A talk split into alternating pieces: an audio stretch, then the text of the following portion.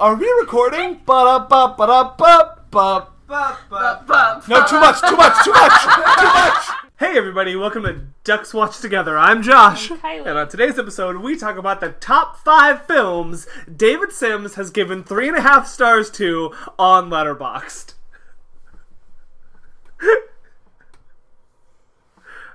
Are you excited? Are you excited for this list, Kaylee? Here it is. We've done it. We've come down the path. It's another it's another great list here from Ducks Watch Together one that is topical and relevant and one that everybody has just been craving. That's right, everyone.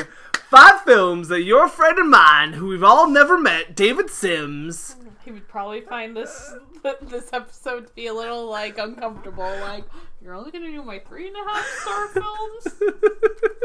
Why not like the films I actually love? Uh, You know, I'm gonna go out here and I'm gonna say that not only would he find this list uncomfortable, he might find this list a little sweaty. This this list might just be a little sweaty. Just just putting that out there, but it's okay. It's all right. We got this. Kylie, d- would you like to do the honors of telling everyone why we're here today for this glorious episode in the early part of March? Yeah.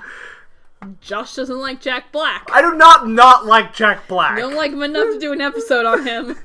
okay, I'm sorry. Are you saying that you want to put Jack Black on the same level as Tom Hanks and Keanu Reeves? Is that what you're doing? You're gonna you're like mm, Black's the third one on the Mount Rushmore for us. Gets an episode all to himself. Cause I'm fine with it. Like if that's what you want, we can we can hard shift correct right here. We can do Jack Black's top performances. No, because I've already made this stupid list. Why aren't we doing his five star films? They're far more interesting. because this is more ridiculous. And I am nothing if not a ridiculous human. yeah. Like Jack Black. Oh wait. Hmm. Tried to connect it there. Oh, yeah. All right, Josh. Go about your thing. What thing? My like why we're doing this thing? Oh, we already said why we're doing this. No, it's not because I hate Jack Black. Hate Jack Black. There's th- that's it. It's just like mm, Jack Black, David Sims, three and a half stars. the obvious connection right there. I don't know. Did I say something stupid? Did you say something stupid? Something stupid got said, and here we all are. Because you were like, Kylie, why don't we just do the crow? And I was like, I don't want to do the crow. Then I have to like watch the crow and talk about why my feelings for the crow. You're the one that want to do the crow. You're like I want to do the crow, but I don't want to do it yet. I Yeah. gotta build up to the crow. Yeah. Spoilers, the crow's coming at some point in the Yeah, future. if we don't watch Highlander Endgame with Avengers Endgame. no, we are. Then we'll watch The Crow. we already then. have the endgame pair planned. You told me that we did. So, You told me two years ago I mean, what fair. it was. There you go. Okay, You planned it this whole. You're like Yeah. Kevin Feige. Yep, two year promise. All right.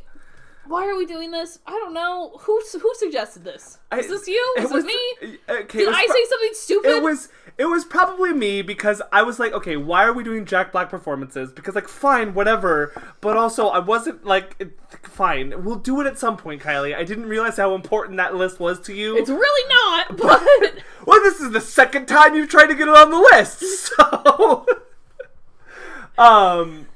But I was like, fine, you want to do ridiculous School of Rock for no reason? Then I'm going to do a no reason list. And I was like, what did David Sims give School of Rock on Letterboxd? And you're like, well, let's see if he reviewed it. And he happened to give it three and a half stars. So I was like, fine, top five films David Sims gave three and a half stars to.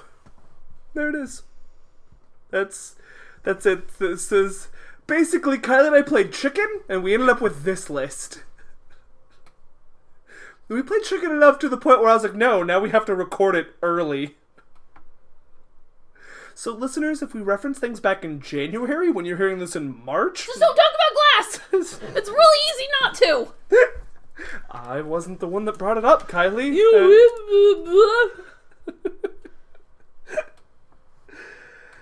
Uh, Kylie. Are you ready for the inquiry of Half Squared Fortnite? Whatever. Okay. Uh, we are talking about three and a half star films today. I'm already films done with this that our good friend who we've never met, David Sims, a critic who I think we both respect and like. Uh, And question and Kylie is possibly the David Sims of our podcast. So I'm not as smart as him. wait, wait. I mean, listen.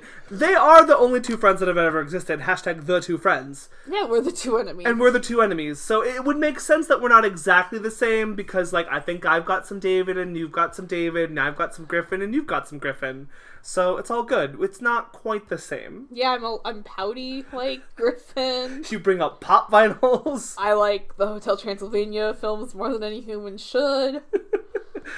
There you go. See, all, all kinds of things there. So, Do we want to say the podcast that we're refer- pulling all of this from? oh, have we not done that? I don't think so. Haven't really been paying attention. Uh, it's Blank Check with Griffin and David, the podcast which is about filmographies. Directors have massive success to go on and create whatever passion projects they want. Sometimes they clear and sometimes they bounce, baby. Okay, so we're both Patreons to this podcast. We both quite love it, and we've referenced it a lot on this show. to the It's the only podcast we share in common. yeah, it really is, and we both listen to several podcasts. Yeah. Um, I sometimes listen to Black Men Can't Jump in Hollywood. Um, Hollywood City. it's a good podcast. I just like it's not in my regular rotation of podcasts. I only listen to the episodes of movies I've seen. I also do that, but only ones that I don't have other podcasts to listen to about them. So, like, if they do an episode on Glass, I'm probably not getting there. Because I got three other episodes of Glass to listen They to. talked about maybe. We're not here to talk about glass. um, so yeah, we both love this podcast, and uh, we, I, I would happen to say, maybe subconsciously in some areas, and maybe consciously in others, the more we've gone on and listened to that podcast, the more our podcast has kind of formatted itself like them a little bit. To to, I think our banter has changed a little bit because of them. Because I no longer have patience. because we have banter. Oh. no, yes, because you no longer have patience. That is that is. Our first episode, it's like 20 seconds in. We're here to talk. We start talking about the Joker of Suicide Squad. We're not fooling around, okay? Yeah, that was serious. We need to get through that as quickly as possible. yeah, that and like two of our first three episodes are like Suicide Squad and Sausage Fest. Pete's Dragon is uh, the second. Uh, yeah, Pete's Dragon remake. is the second like movie version. Hands of Stone. Uh, classic, classic eps. Yep. Films where the films I really fight for to get put an episode on, like School of Rock and Hands of Stone. You always ask me for a reason. Yep. Uh huh. And sometimes there just isn't one. You know that classic uh, thing, Hands of Stone, where we, that's where we paired performances by musicians in film. Highlander. um, his Instagram, Connor McLeod's Instagram, yeah. the uh-huh. other night it Yeah. had like he had like this big this big drink it looked like it looked like a dessert drink like it kind of looked like a giant milkshake it could have been like like alky but like it was just a cute little picture of him drinking it and i was Great. like oh what a cutie Love it. Love it. christopher lambert favorite So human this episode might just be our, our homage, our, our very small thank you to our friends over our friends who we've never met over at Blank Check with Yeah. Griffin and David. we've given you money It's true. Five dollars a month. all right yeah one and then listen i don't think we could do this episode with Da- with griffin Ooh. or even Part two, Griffin's three and a half stars. All right. Anyways, no, we're not here to talk about Griff Lightning. We're here to talk about David Sims, who writes for the Atlantic, Sometimes I read his full reviews on films that I'm interested on his take on. Sometimes I don't.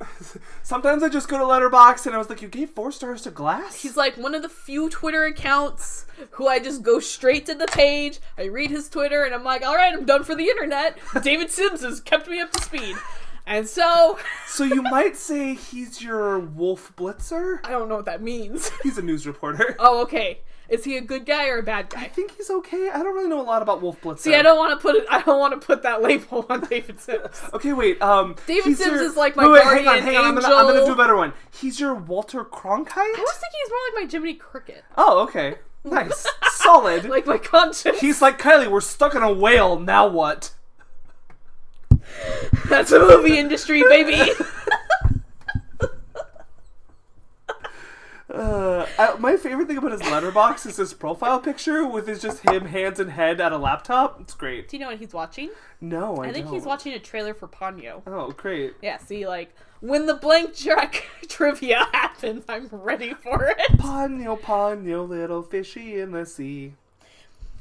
Inquiry of the half squared Fortnite, Kylie. Mm-hmm. We're here to talk about three and a half star films. Uh, films that our friend David Sims gave three and a half star films to. So I just wanted to see if we can get a general definition of what is a three and a half star film. What is, what does that mean to you? Okay, so you actually define more do. of what your stars are. Yeah. See, I look at things like like grade because like I Yeah. kind of want to be a teacher, Yeah.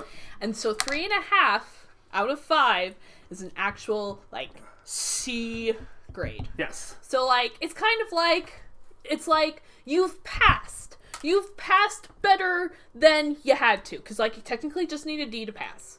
Um and so like you've passed, you get the credit. I see that you put a little bit more effort into it. I read your paper, like a little bit shaky here and there, but overall enjoyed it. Nothing great, Yeah. nothing like horrible. It's just kind of like I'm just kind of like yeah. Yeah. Yeah. With movies Uh huh. three and a half star movies are a lot like i think about like like sunday afternoon Okay. like you don't want anything too heavy Right. like you're not gonna put Yeah. on You're not putting Schindler on. no no no you're No, you're not folding laundry to, to good old Schindler's List. pretty there. sure we went to schindler's list on like a sunday night though Yeah, we did. okay anyways Sunday night, you can get heavier. You Oh, can get okay, heavier on okay, Sunday night. okay The afternoon, you gotta keep it light. yeah and so Yeah. like you know you're just you're sitting there and you're like oh let's let's put on I've got my three and a half star just in the barrel, ready to go. i'm f- trying to find a three and a half star movie that you can just like watch Uh, you know, like I don't re- that's not really three and a half for me. I think it's more of a three. Yeah, I was gonna say Jungle Book, like the original animated, but that's probably more of a three for me. I, it's uh, you can just put on. You can put on. Why do I hate all the Disney films, Josh? Why are you only looking at the Disney films, Kylie? You can put on The Shallows. Oh, there you go. I can just sit back You and just watch be caught in the shallows now. Blake wa- watch Blake Lively punch a shark. There you go. Sit back and watch Blake Lively punch a shark. Love it. and there's a seagull. So yeah, there is. I I'm obs- Steve? Is that Yeah, Steve's name? Steve? Steve? Steven Seagal. Seagal. Josh, I'm so obsessed Uh. with birds that appear in film. Jimmy the Raven, Yep. Steven Seagal. That's the end of my list.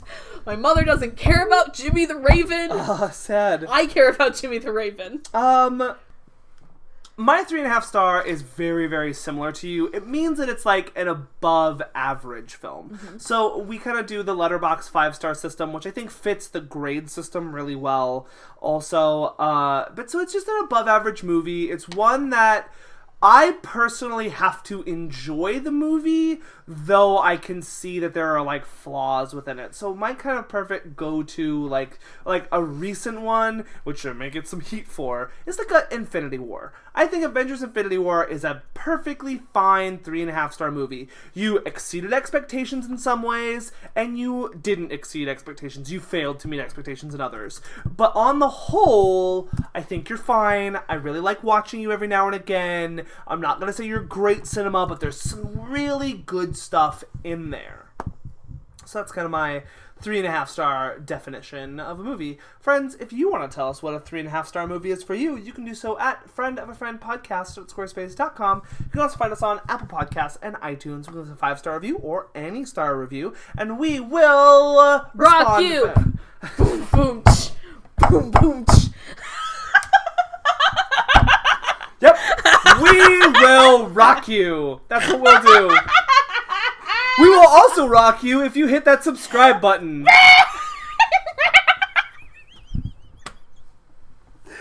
That helps us get new listeners. That sound doesn't, but you know, we'll also rock you if you follow us on Facebook at Friend of a Friend Podcasts. And now, on with the show.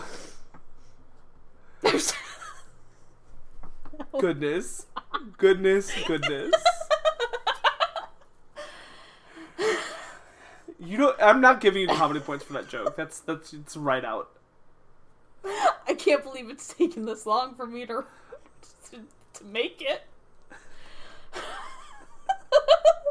And now it's all you'll do. Well, usually when you start doing that, I stop paying attention. Uh huh. And I just like start looking at Letterboxd or whatever, or I like finally rank my list. You're like, ah, this. Uh, our content information is so long that I can just not pay attention and do the work. yeah, I can do the work that I've had weeks to do. Yeah, great, perfect. All right, Kylie, do you uh, you got any rules, any provisos, any uh, quid pro quo? No. Just No? had to be three and a half stars by David Sims. We had 343 films to pick from. We did, we did have 343 films to pick from. That was a, it was a breezy list to kind of go through. Yeah, because I was like, Yeah. nope, nope, nope, nope, no. Oh! Nope, nope, no! That's how it went. My favorite one of you going through it was was like, oh man, what was the other one? You were like, you can't give this and Return of the King. Phantom Menace. Yeah, David, you can't give Phantom Menace and Return of the King the same score. he can and he did, apparently. Yeah, absolutely. okay, so Fellowship, he gave five stars, though. Well, that's that's fair. Fellowship is is very good. Yep, there you go.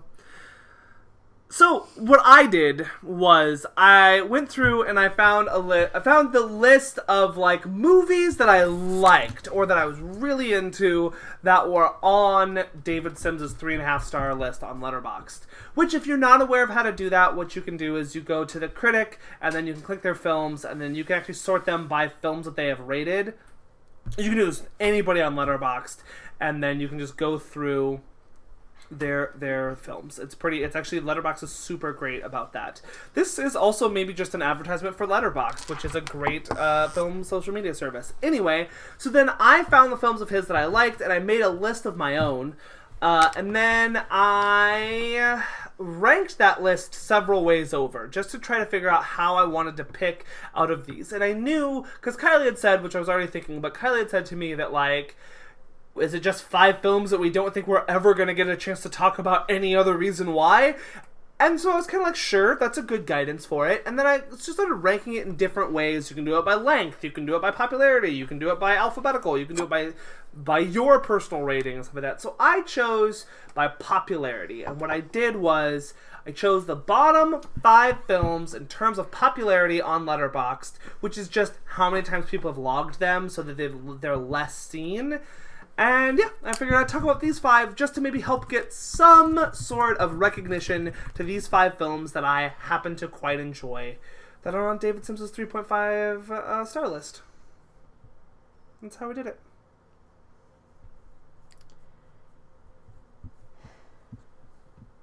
All right, here we go.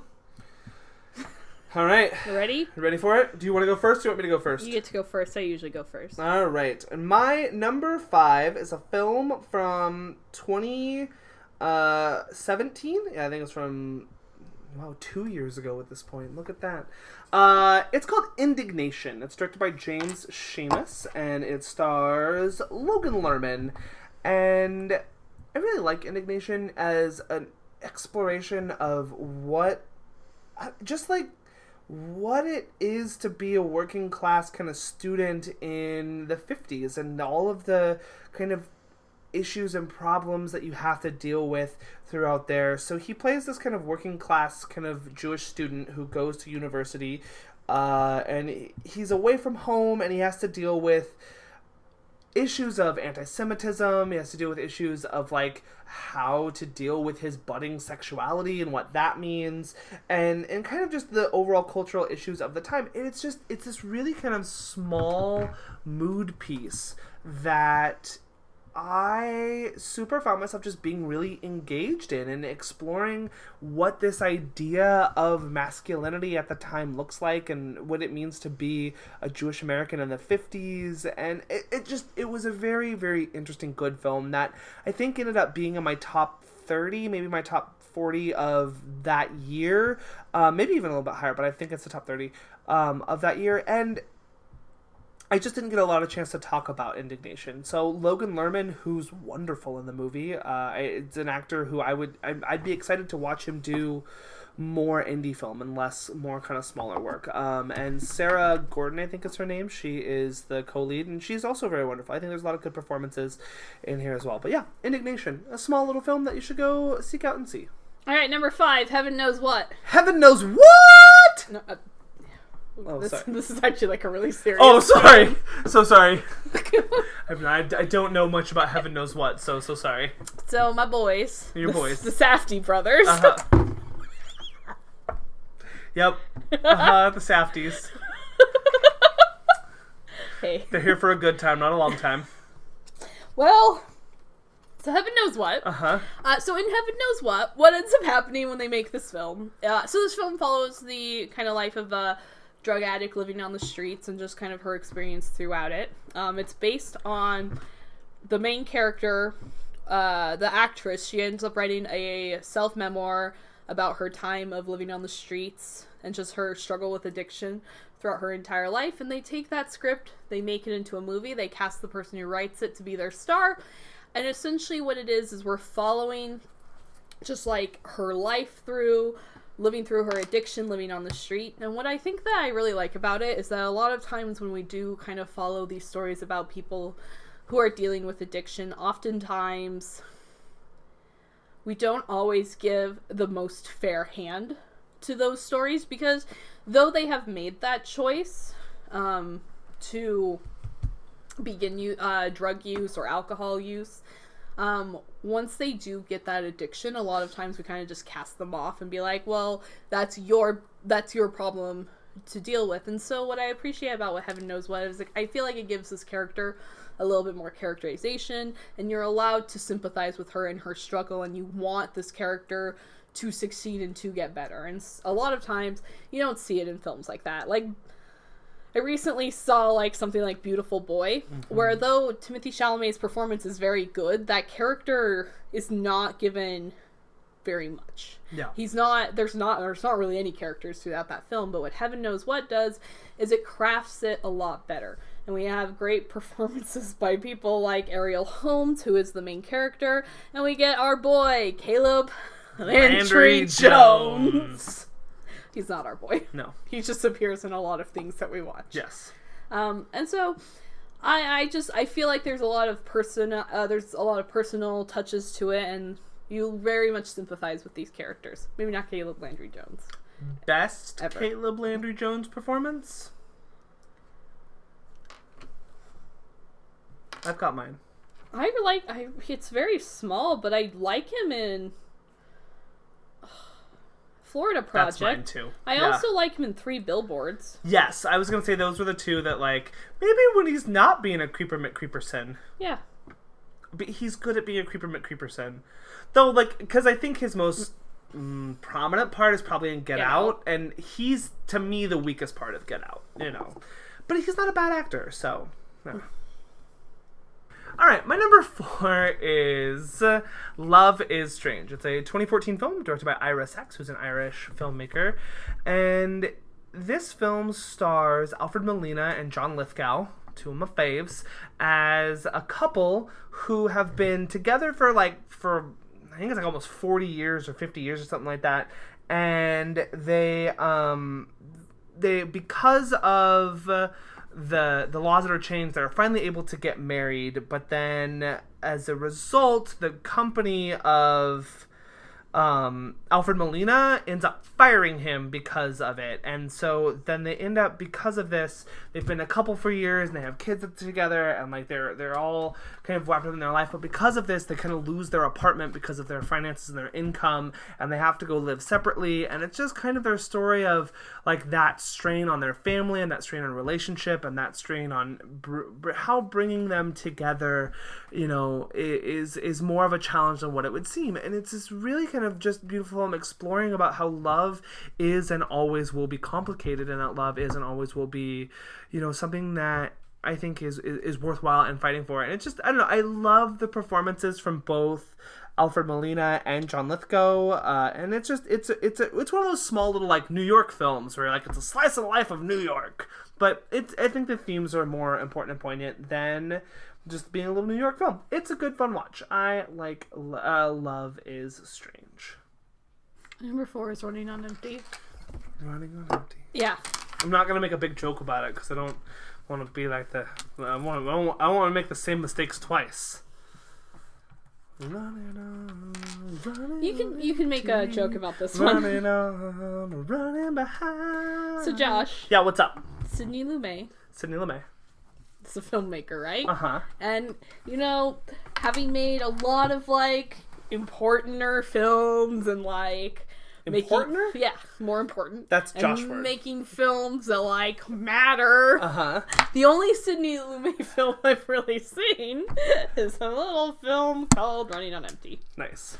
Um, Is it about marathon runners? no, Oh, sad. it sure is not. Josh. Is it about cross country drives? in a sense? Oh, okay, great. I mean, they have to drive around a lot. So what is it? What it is? what it is is it's this uh, family who the two parents. Uh, back during the Vietnam War, blew up the laboratory at their college or at a college Great.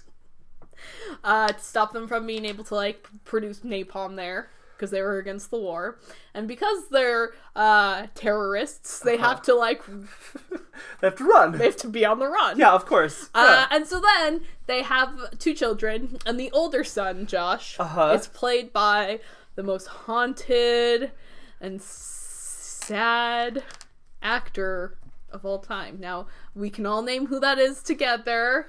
A teenage Willem Dafoe. teenage boy actor. Oh. Okay, ready? All together. One, two, three. The kid in Aquaman. River Phoenix. Joaquin Phoenix. River Phoenix. Oh, okay. Okay. Yes. Yeah. So River Phoenix, who Uh-huh. like throughout his career, especially when he's a teen, he plays all these like sad boys okay. Yes. Yeah. You're not wrong. because like he was really good at it. Yeah. He was Maybe too good. because he was Oh, a sad boy. yeah. Uh, okay, yeah. River Phoenix had some issues. Yes, Uh, and it's a tragedy what happened to him. But what what I will say with his career though it was fairly short.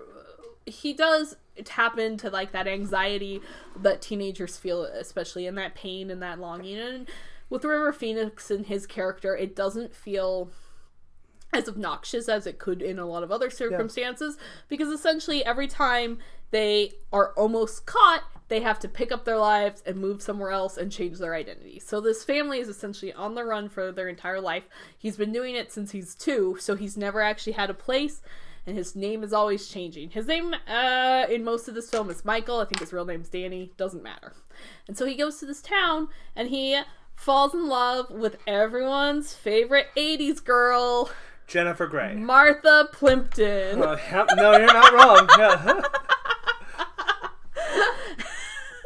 And Martha Plimpton, uh, he like walking or not walking. River's a really good pianist, and his fa- her father is a music teacher, and he takes interest in. So essentially, what this is is it's River Phoenix being able to finally stop running because his family. Spoilers: his family leaves him. They keep running. What? Oh, jeez. well, yeah, he's about to go to college. Oh, yeah. He's gonna go to and play music. He's a piano Oh, boy. Doo-doo-doo. Sing us the song. I'm the piano boy. Sing us the song tonight. So he's Billy Joel. He's We're just Billy all Joel. in. Oh, it's, pretty Billy Joel's close. life story. Oh, it's pretty okay. Yeah. Okay. Yep. Oh. Sorry, it's tearing apart the studio here. Sorry. um, and so like I, uh, something that I've, I I really appreciate that is though all usually River Phoenix is playing this like really cool character too cool for school is that this film also taps into like he's really awkward and Yeah. he's a teenager and he doesn't actually have a sense of identity in a lot of ways because of how often he has to change and so I just I find the film I find that the film creates this family dynamic where everyone just seems like they hate each other, but Mm-hmm. you also see that they really love each other. And his father is Judd Hirsch, so you're on board. Ah, yeah. More 80s. And it, it- it's just this this family dynamic where like they always feel like like it's about to break, but like they genuinely care for each other, and you're Nice. just like, aw, love it. yeah, Love it. Love it. Love it. running on empty. Sidney Lumet. Running on, running on empty. This film made no money. It's made for What? seven million dollars, and it made But it had the most 80s cast. I don't even know who the mom is. Okay, I'm gonna try and say it. Okay. Christine Lottie. Oh, okay. Great. Do you know who that is? Nope. Okay, so exactly. Yeah. She was nominated for Best Supporting a- Actress in Swing Shift. Oh. You're the Oscars boy. Yeah. Do you know who she is now? Uh, no, I've not seen Swing Shift.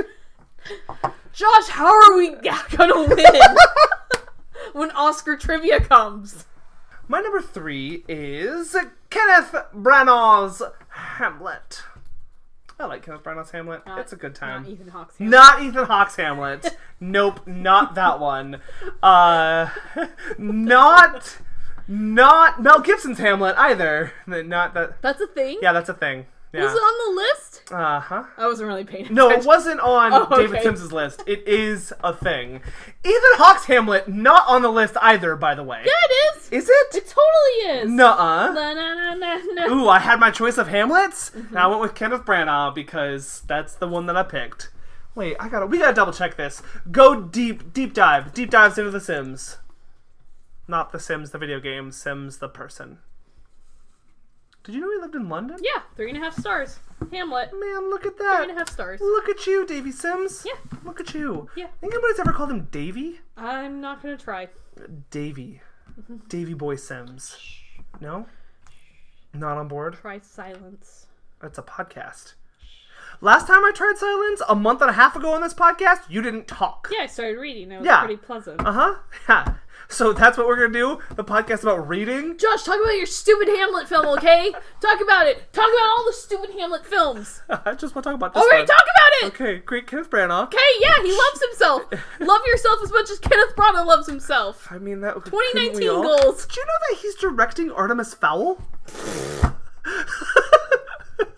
Does he play the king of like the world? I, I guess I don't know, man. Like he was like mm, D- Disney somehow just has him wrapped up into like you're gonna make films for us, Kenneth Branagh. And then Fox is like, "Do you want to wear a stupid mustache?" And he's like, "Yes, a cool yes, I." fellow.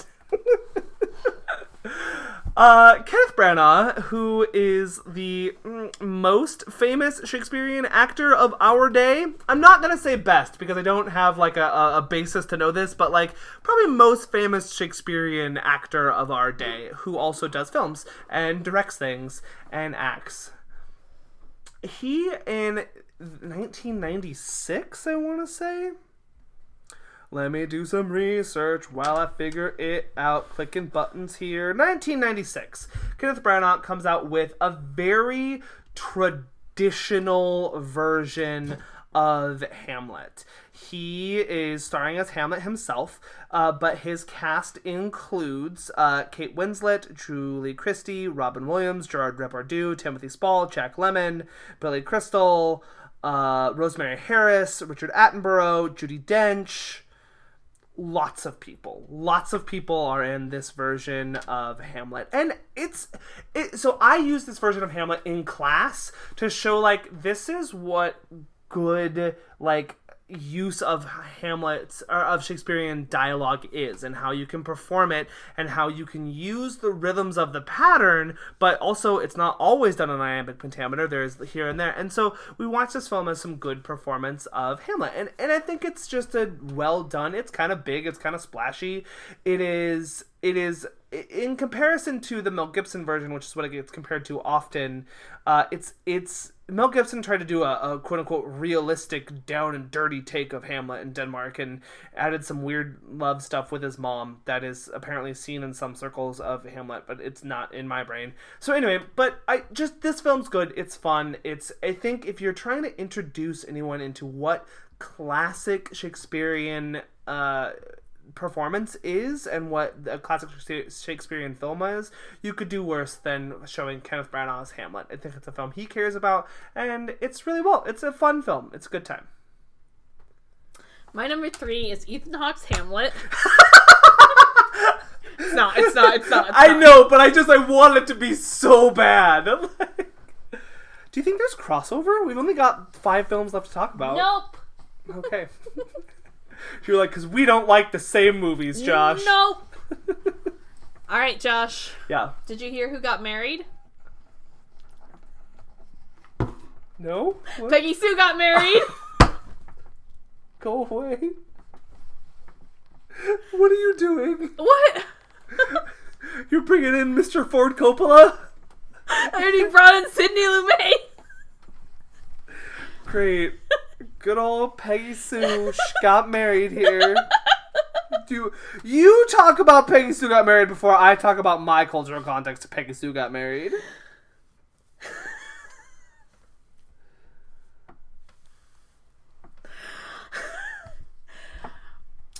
So, so Josh. Yeah, Kathleen Turner, Nicolas Cage, Yeah. June. Jim Carrey's in it. Sophia Coppola's in it. Mm-hmm. Nicholas Cage is doing something weird in that. His voice is like, really? It's really na Yes. That sentence is the least shocking thing that's ever been said on this podcast. Nicolas Cage is doing something weird in that. It'd be more, s- it'd be more solid if somebody was like Nicolas Cage was being real normal. So Peggy Sue got married. Yeah, Um, I, I don't know why I like this film. you go to town. It's just such a great time. You and David Sims, three and a half stars. I on it. just want to go back in time when I was in high school and fix everything that I did wrong and like learn that life sucks and like tell everyone how terrible it is and be nice to the nerd and I don't know. Like Peggy Sue got married is like essentially it's like this woman having to like forgive her husband for sucking and like I just so we watched a film that most people have heard of and like called Back to the Future. Yes. Where he goes back to the 50s and he's like, hey, whoa, it's crazy. Now, the version that I like, my version of it, was always Peggy Sue got married because she passes out and she wakes up in her teenage body and she's a teenager again.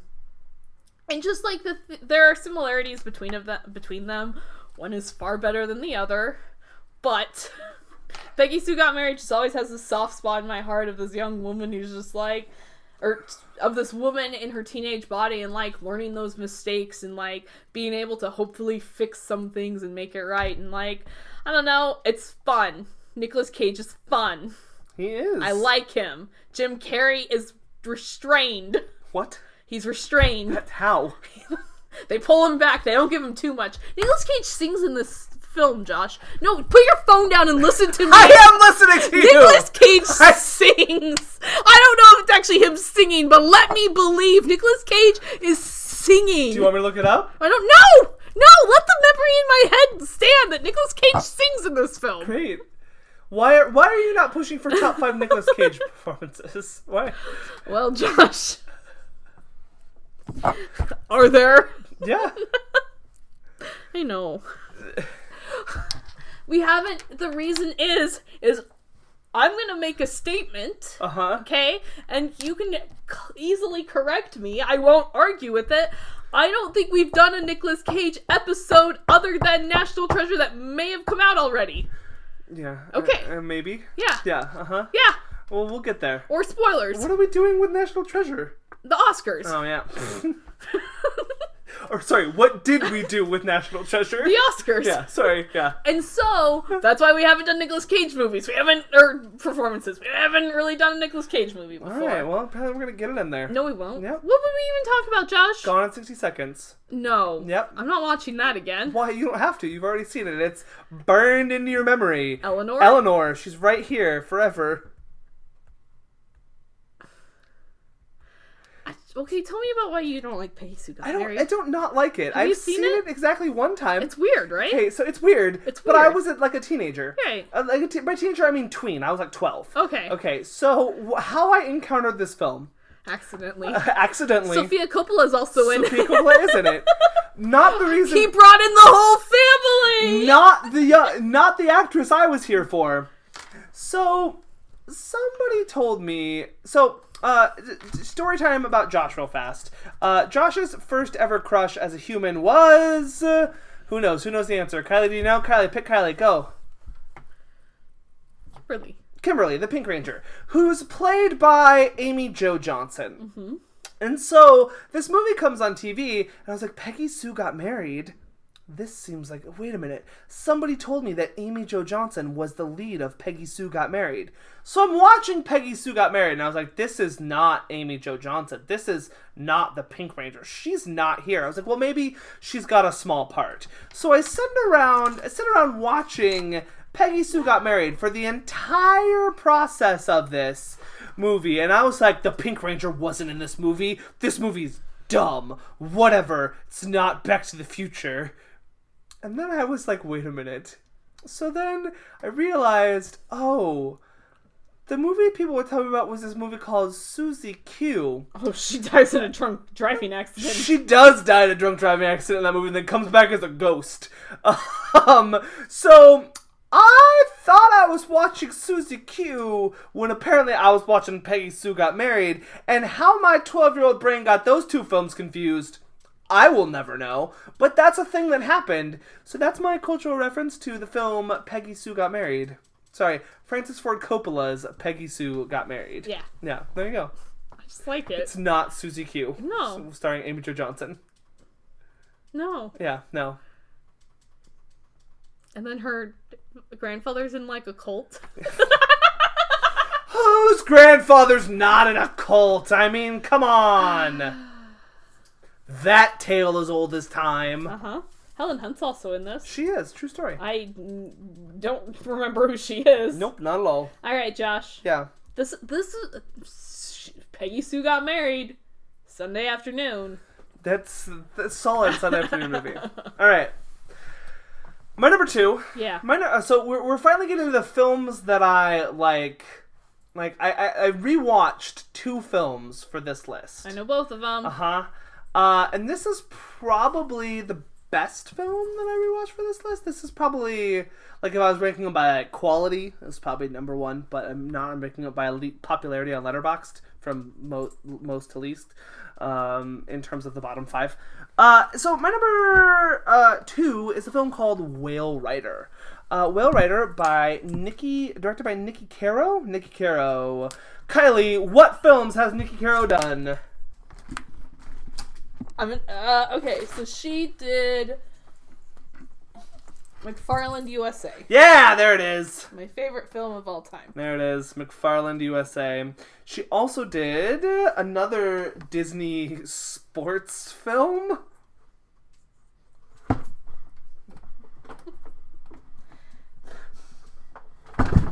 Queen of Cotway.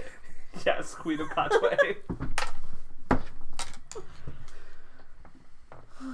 uh, I have come to really appreciate Nikki Caro as a director.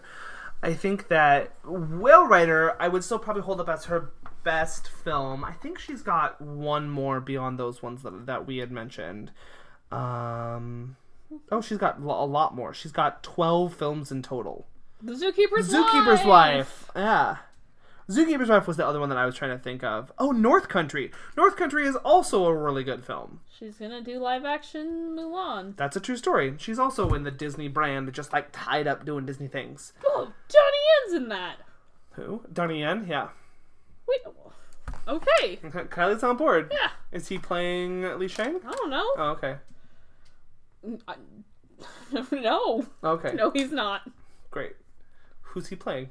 I'm I'm already off that page, Oh, Josh. okay, so sorry. Uh, Will Rider. Will Rider is this really beautiful film uh, that is set in New Zealand and is about this family's patriarchal history with kind of being the the leaders of this tribe and that the the the rule of the the tribe is that it passes down the the whale rider title passes down from generation to generation of the firstborn male son of the family. And it just so happens that the uh, the the firstborn male son of the current like le- whale rider of the of the tribe uh, it has has his son has a girl, so that means that the the that it would it has a has twins sorry let me rephrase that they has twins a boy and a girl and there happens to be a car accident and the wife and the boy's son die so it only leaves that, that means the line is broken so that means that they have to search for a new whale rider or you know just give the title to to to, to, to the girl and it's a beautiful film about what it means to grow up in the shadow of this kind of monarchy, so to speak, of this this tribe, and how this girl whose name I'm forgetting her character name. It's Keisha Castle Hughes is the actor. Um, Pike Pie. They call her Pie, um, but her full name is P A I K E A, and I don't know how to pronounce that. so- Ikea. Ikea. Um, and she is this just amazing girl who can do anything she wants, who is shown to be more capable than any of the other candidates for Whale Rider. It proves over and over and over again that even though her grandpa, who's the one who's searching for this, like he does show love to her, but he's also very indifferent towards her being the leader. Like very like, no, you can't do this. And in the face of his his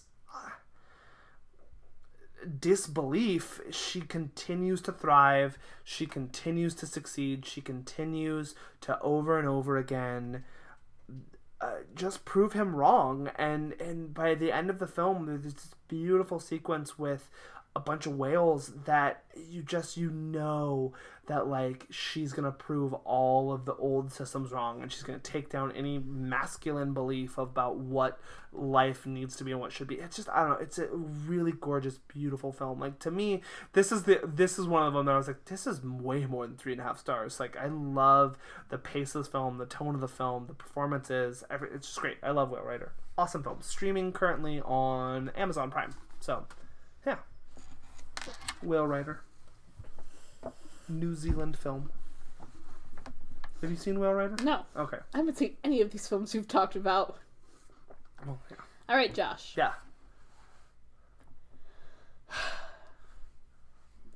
Now I know that a documentary came out like two years ago. Okay. I know Just one? Uh, y- yeah, Okay. this isn't about the fire festival. Oh. And I know that it could paint some weird images about a actor, A Bacter? an actor, Oh, okay. about an actor, Okay. um, and how he he bullied poor little Milos Formel. Jo- Josh, Josh, Dang you, Jim Carrey. you be nice to Milos Forman. Foreman, that's his name. Uh, so we're here to talk about Man on the Moon. Man on the Moon! this is a good movie. This is also like on my list of things. I like Man on the Yeah, Moon. it's a good movie. Um, when I was in college, someone had a picture of Andy Kaufman in their dorm, and I was like, "Who's this?" Because Andy Kaufman is not just a ran- a picture that you normally would have. Right. Um, Not just Lotka from Taxi. no, No. and it was like black and white, and Yeah. like I was just like, "Who is this?" Yeah. And they were like, "Andy Kaufman," you know. And they started, they said something after that, and I was like, "I don't know what that means." And They were, just like, Mr. Andy Kaufman's gone wrestling. yeah, yeah, yeah, yeah. Sorry, I won't sing the whole song. It's okay. I like that song. you were just talking to Michael Stipe. You know, it's no, fine. no, no, no. and he was like, "Well, let me tell you," because this kid was like, "I'm gonna be a stand-up comedian," and he didn't.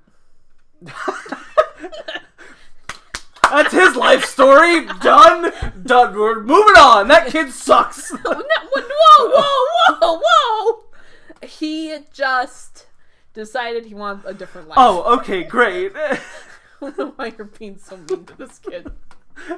But he was like, he's my comedy influence. Oh, who's being mean now? Who- Who's? I'm his friend. I can. Uh, you can't be mean to him. Only I can be mean to Yeah. him. Okay, great. Sorry. Sorry. yeah, Josh, that's how it works. Okay, so there's Andy. He, he's like, let me show you one thing. He shows me one video of Andy Kaufman, and I'm like, all right, I guess I'm on board. Uh-huh. Mm-hmm. And that is the Mighty Mouse song, which is the most basic, like, oh, Andy Kaufman, Mighty Yeah. Mouse. But I was game set. Now, a different friend from high school, no longer college friend, different friend from high school once brought up this film, and I was like, that doesn't seem like a real thing. He was like, I just like it because REM does the soundtrack to Yeah, it. it's a good soundtrack. And I, the movie's good. And I was like, great, cool. I had that soundtrack. Listened to it in my car when I drove around in high school. Just so you know. Finally found, I finally connected these two friendships. Ah. And I saw Man on the Moon in uh, the library at college, and I watched it, and I was like, huh, this is pretty funny. And now here I am. There it is. Three and a half stars later. Yeah. it's good old Sunday afternoon film. Yep. Jim Carrey is very weird in this, but but He's good. he's, a restrained weird. Yeah. He doesn't just go full out like crazy kooky. You can tell he cares about playing Andy Kaufman, co- quote unquote, correctly. Um, yeah. and so he puts a lot of like like this is probably a very big passion project for him to the point where the family of Andy Kaufman came in and said their goodbyes to Andy Kaufman through Jim Carrey. Seems very appropriate. They said it was very therapeutical. to the point where Jared King Lawler uh, wanted to actually fight and punch uh, Jim Carrey in the face because Jim Carrey was in character. Right, don't we all? Yeah. hmm Yeah, he's like, he, Andy was antagonistic to Jared King Lawler. Mm, yeah, but they were also friends. Like that was a that was a bit there, Jim. Like that was a story. Wrestling is is storytelling. No, it's, so, it's all real. yeah, None of it's fake. none of it's fake. and, and, and so man on the moon uh, man on the moon as far as a biopic goes it's a pretty standard Yeah. biopic but like it's entertaining to watch jim carrey's performance i enjoy the humor is fun um It also seems to come out in this really interesting time where I don't know if we would make an Andy Kaufman biopic now because Andy himself, though, it is considered at times a quote unquote creative genius. If you look at his Tony Clifton character, it's really problematic in a lot of ways. And it I know, I understand that Kaufman is trying to make commentary on life. I get that. But oh, in that same way of you can do that without becoming that person and you can do that without i don't know treating people like garbage and that's my only kind of issue with both andy kaufman and jim carrey as andy kaufman is it's like i just creative genius all you will treat people nicely you know and i definitely was somebody who when when the film came out um i want to say this film comes out in 2001 2000 99 99, okay. So I am. This film comes out in late. Anyway, I'm in high school. I'm very early in high school. I remember watching the film, loving the film, uh, being all on board with Andy Kaufman. I went to the library and I got like three Andy Kaufman biographies and I read them and I was like, he is a creative genius and stuff like that. And so like I get that like his his brand of comedy is very alternative, it's very influential and it's there. And so I, it's an important person that I'm glad that we have this movie being made out of. Yeah, I like this movie. It's you're right though. It is a real good like solid three and a half stars. Like it's not the best film in all land, but it's it's good. Danny DeVito also really good in it. Enjoy him and Paul Giamatti. danny devito doesn't play himself I know it's so good. he plays someone else here's- okay so like people that don't know Danny DeVito is on Taxi, Yes. which is the film that Andy Kaufman is also Television on, series. and that they're like friends. Yeah. They're like buds in like real life. Yeah. And Danny DeVito was like, "No, I am George Shapiro. I will not play myself. I will not be me. Well, and then I think they do show clips of him on Taxi, and you're just like, but George, George? Do-do-do-do-do-do-do-do. he's there, and he's there. You didn't know that Danny DeVito's alternate identity was Why don't we do top five Danny DeVito? I'm on board with that. Josh. I wanted the He can he can join the Mount I Rushmore. wanted the painting so badly. I know. I'm so sorry. It's not your fault. We got most of the bonus questions right. We just didn't get drawn. Everyone else did too. Yeah. And REM makes a killer soundtrack. Courtney Love is fine. Courtney Love is good in this movie. Yeah. I like Man on the Moon. Good choice. Thank you. If you believe. They put a man on the moon. If you believe there's nothing out there to see, nothing is real. Got any quote unquote honorable mentions? Nope. No. Nope. I was just gonna read the some of them that were on my list. You can. Uh, let's see. The next one's up on my list. One, two, three, four, five.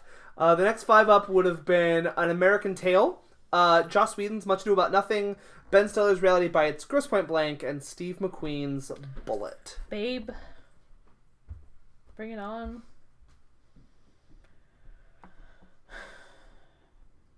There you go. That was it. All right. Breakfast Club was there. Breakfast Club is there, yeah. That's all I remember. There's probably better films than the ones that I'm talking about, but I just wanted to highlight films. So yeah, All right, Josh, talk about your number one. my number one is a ridiculous film uh, from uh, 1996. Apparently, the year of year of three and a half David Starr films. 1996.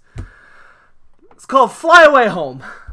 Fly Away Home is you may be familiar with this film. It stars Jeff Daniels and Anna Paquin, and is the story. of... No, Josh, I don't. I don't watch trash. This is not trash, thank you. This is a solid three and a half star film. Like, this is exactly what this I'm is. just looking at pictures, okay? what are you seeing? I'm seeing Jeff Daniels going ah to the geese. That's cute. Jeff Daniels is at his most like, oh, Jeff Daniels, like, ooh, be still my beating heart, Jeff Daniels. Are they like, what the heck is happening here? what do you? I what- don't know, Josh. Just talk. Wait, talk. wait, no, what's happening where? I want to I see. don't know, like it looks like they're like dropping geese from their. Oh no, the geese. They're are flying. flying. Okay, why? Yeah. Okay, so adorable Jeff Daniels and his daughter Anna Paquin, uh, who um, basically Anna Paquin's mom dies straight up beginning of this film, death. Uh, but so Anna Paquin has to go live with father Jeff Daniels, who she hasn't seen since she was like three ish and they live in Canada, and he lives out in this kind of small town that's kind of being taken over a little bit by people who want to build condos and tear down the forest. And so, while w- one person comes illegally and does that, and that displaces a mother geese and her geese babies. And so, Anna Paquin finds the geese baby eggs, takes them to the barn, births uh, hatches them like helps them hatch and they kind of like imprint on her as mom and so what they decide is is that instead of uh, having their wings clipped and making them domestic birds they wanted to make them free birds and so they had to train them on how to be actual wild geese in the wild um, and to do that they need to find a way to get them to learn how to migrate because the birds are going to learn how to fly and they got they're going to they're if they don't learn how to migrate they're not going to have a good path so basically quirky inventor dad because everybody in the 90s is a quirky inventor dad apparently ha- invents these flying machines and they fly these birds across the Canada to this like warmer location down south on the coast of I want to say it's Massachusetts is where they end up going, but I'm not totally sure. It might be a little bit further down. It might be Carolina. Mm, mm, lies, it's Carolina. Massachusetts is somewhere that they they eh, whatever. Josh, I I really don't care. It's a fun film. It's a good film. It's just very feel good. It's clearly just somebody went, uh, let's uh, Free Willy, but with uh, birds, and that's what it is. I like this film. Jeff Daniels is really charming in this film, and you're like, oh, Jeff Daniels. Anna Paquin struggles a little bit. It's clear that like she's a child actor trying to figure out how to be an actor still, but the film is just good, fun family entertainment. I really uh, there is some low points to the film. It's not always the most entertaining watch, but when we get to the final sequence, the last third, maybe two thirds of the film, maybe fourth of the film, four, two fourths, half, who knows, the back half of the film, when we start following these birds and the people across uh, on their trek, the cinematography is gorgeous. The film was actually nominated for best cinematography that year. Um, like it's a beautiful film. Like in terms of it something there. Uh, good old Caleb Deschanel, father of Zoe Deschanel and Emily Deschanel. Who knows? Um, yeah, I like Fly Away Home. It's stupid, silly fun. It's definitely family '90s garbage nonsense, but it's a good time. My number one is Meru. Is what? Meru. I don't know what Meru is. It's a mountain. Okay. It's just a mountain. Is it like a two hour picture of a mountain? Yeah. Okay. Why are you judging me over there? How do you not know what Meru is? Kaylee talks to you about it all the time. Oh, all the time. Okay, listen. I didn't. All the time. It's just. I'm sorry, Kylie. I'm sorry. What have I done? what? I'm so sorry. I didn't mean to upset you. Yeah, so it's a it's a mountain, Uh huh. and we're gonna climb it. Oh, great. It's better free solo? I like it more than free solo. Right.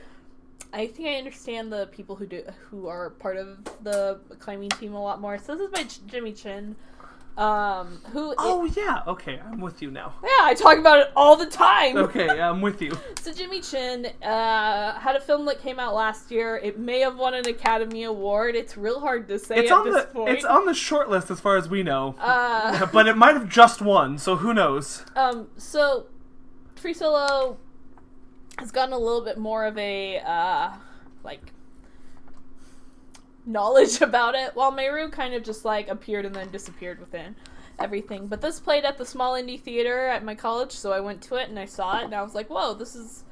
I like this. I like this film. I like this documentary. Okay, it's Yeah. really good. I Yeah. just I, I understand why Jimmy Chin's doing it. I understand why the other two people are doing it. Sometimes I'm like, oh my gosh, third person, please, please don't do this. But then like, like you're just you just like you just I it's connecting to these characters and caring about them is just so good and they're just they're up on the mountain and they're in their tent that's just like hanging over the, their death and like like you're just watching it and you're like how they're- oh please just go back down the mountain you're gonna die if you stay up here and like like it's I just Did they die? well Jimmy Chin obviously didn't die Listen, maybe it's uh, a ghost Maybe he made Free Solo first, and then they they just like released it afterwards. Woo! yeah. Spoilers, no, Oh, no, okay. Jim Jimmy does not die. Oh, okay, great. Um, uh, I I think that I think that you and I, who while watching Free Solo, were like, "What the crap." Yes. like who is this person i think that watching meru i think that if you care about characters Yes. uh, i think that watching that would be a lot more a, a better experience Nice. than us being like what is this human is this a human Is, is this a human? am i a human I mean, listen, a film Am that I a questions your repli- humanity. Get out of here. Go away, Keanu. no he purpose he did it on purpose Just gonna He be- rides a horse in the John Wick 3 trailer. yeah i texted you about it I was so excited when I saw it. josh i Uh, can I tell you the moment that I got off board? I was hardcore on board with that trailer. holly berry Yep. The moment I got off board. why I just like she's never very interesting in movies to me. She always kind of does the same thing. And, and maybe I need to watch more of her films, but like everyone that I remember seeing, she's kind of doing the same thing. She's never very engaging on screen. Like, great. Like, Halle Berry's here, everybody. Yay. Um, it's the it's the first time I'm excited for John Wick Chapter Three. Oh. I wasn't very interested in it. What? I wasn't very I interested. That wasn't a what is, and I didn't hear you. That was a what is, like, oh, I thought, like, but it's your background. no, it's not. Did you change it? Yeah. My OTP is my background. Oh, love it. Love it indeed. Can you name them? Okay, well, that's a green one with fangs. And, So uh, the answer is no. no. I was like Beast. Beast Boy and Raven Uh, love from the it. Teen Titans. I've only seen Teen Titans go to the movies. My one true love. Both of them are in it. Yeah, that's why they look kind of familiar. Fair enough. Fair enough. All right. oh my gosh. Anna's been judging you hard. Hardcore. Oh, I was gonna say I like that artist that does those. They're I- cute. Uh, yeah, that's it's a cute This- drawing. I was this- nothing. This is the only pairing in all of like media that I care about. Like I care about other things at time, I guess. But like this is the one where I'm literally like, no. These these two. Okay. Question. Careful here, boy. Thanks. I'll cut ya. Funko Pop decides that they are going to make a Funko Pop couple collection with those two characters. Is it Teen Titans Go? No. No. Okay. It's Teen Titans. okay. It's like actual Teen Titans. Like the comics. Like the comics. 'Kay. Like like you love this set. Okay. How much are you willing to pay for it?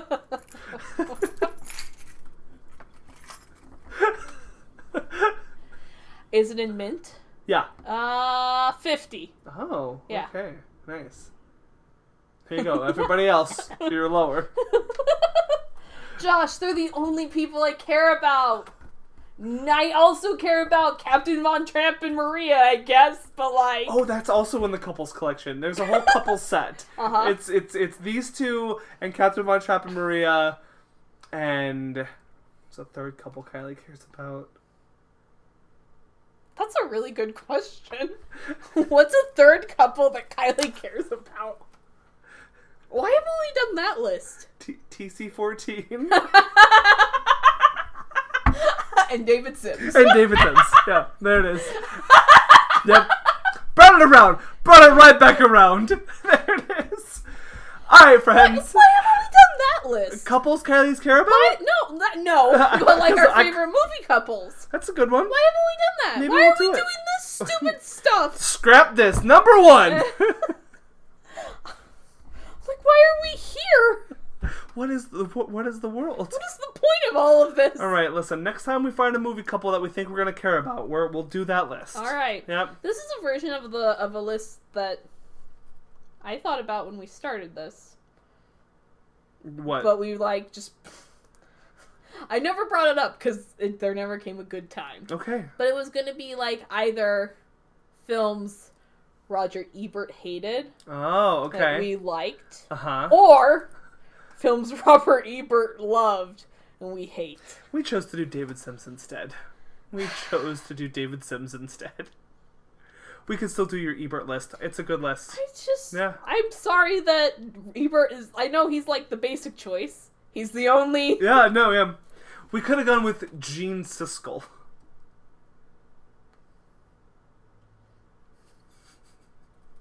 We were, we were with our friend David Sims, who we've never met. he's not a friend. Our friend who we've never met. I in fact think that if he were to listen to this, he would be outraged.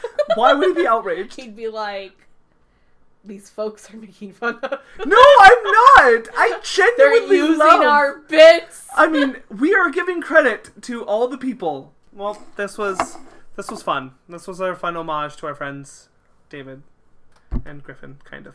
Will we someday talk about Babe? Pig in the City, No. just babe. yeah, Yeah, sure. the first one. Yeah, dude, just put it on a list. What? Listen, I often feel like I need to have a reason. listen. If you take me up on, you may have already done this, but if you take me up on the Oscar draft, you can put whatever film you want on, no questions asked. Could be Babe. I don't like want to watch Mystery Men or whatever you pick. It's why it's a gamble. It's why it's a risk.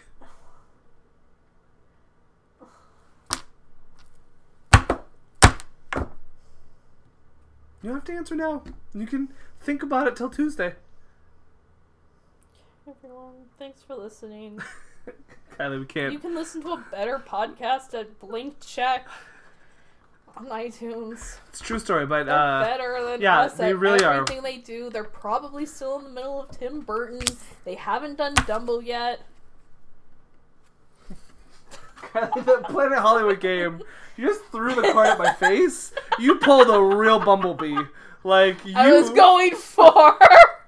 I was going for that X Men. Yeah, there What's you his go. name? What's his Gambit. name? Gambit. Yep. All Did right. I hit you? Uh, you got the brim of my hat. Do you want? Do you want? You want me to pick, or are you picking? No, Josh. I don't want to do it. Here we go. Planet Hollywood game. It'll be good. This one is very appropriate. I will only play one of them because there's only one that I can name a single yeah, movie. I know. It's fine. We're gonna get there. Okay. Also, it seems very appropriate that we drew out of the, the globe. Birdman, The- Batman. Mr. Mom, Spider-Man: Homecoming. Beetlejuice. Spotlight. Films of Michael Keaton was what we drew. you want to do John Wayne? You gonna? Sure. Why are John Wayne and Michael Keaton on the card together? Searchers.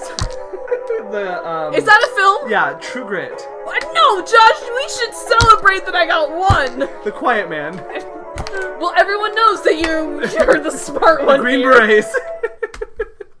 Good job. Pil- All right, pilgrims, if you wanna wa- find out where to find us, you can do so at duckswatchtogether.com. That's not what it's called. It's called friend of a friend podcast.squarespace.com, pilgrims. You can also find us on Apple Podcasts and iTunes, where you can leave us a five star review or a star review, and we'll read it out right here on this them their podcast. Pilgrims, you can also leave us a hit that subscribe button where you can uh, what helps us get more listeners of this nonsense. You can also find us on Facebook at Friend of a Friend Podcast. kill that chicken. you can find us on Twitter at Twitter. Where can you find us on the Twitters? DWT underscore podcast. YouTubes, Bunch together. Tumblrs, gonna get picked up. Letterboxed. Well, thank you so much, partners, for listening. I've been John Wayne. Quack, quack, quack, quack, quack, quack, quack.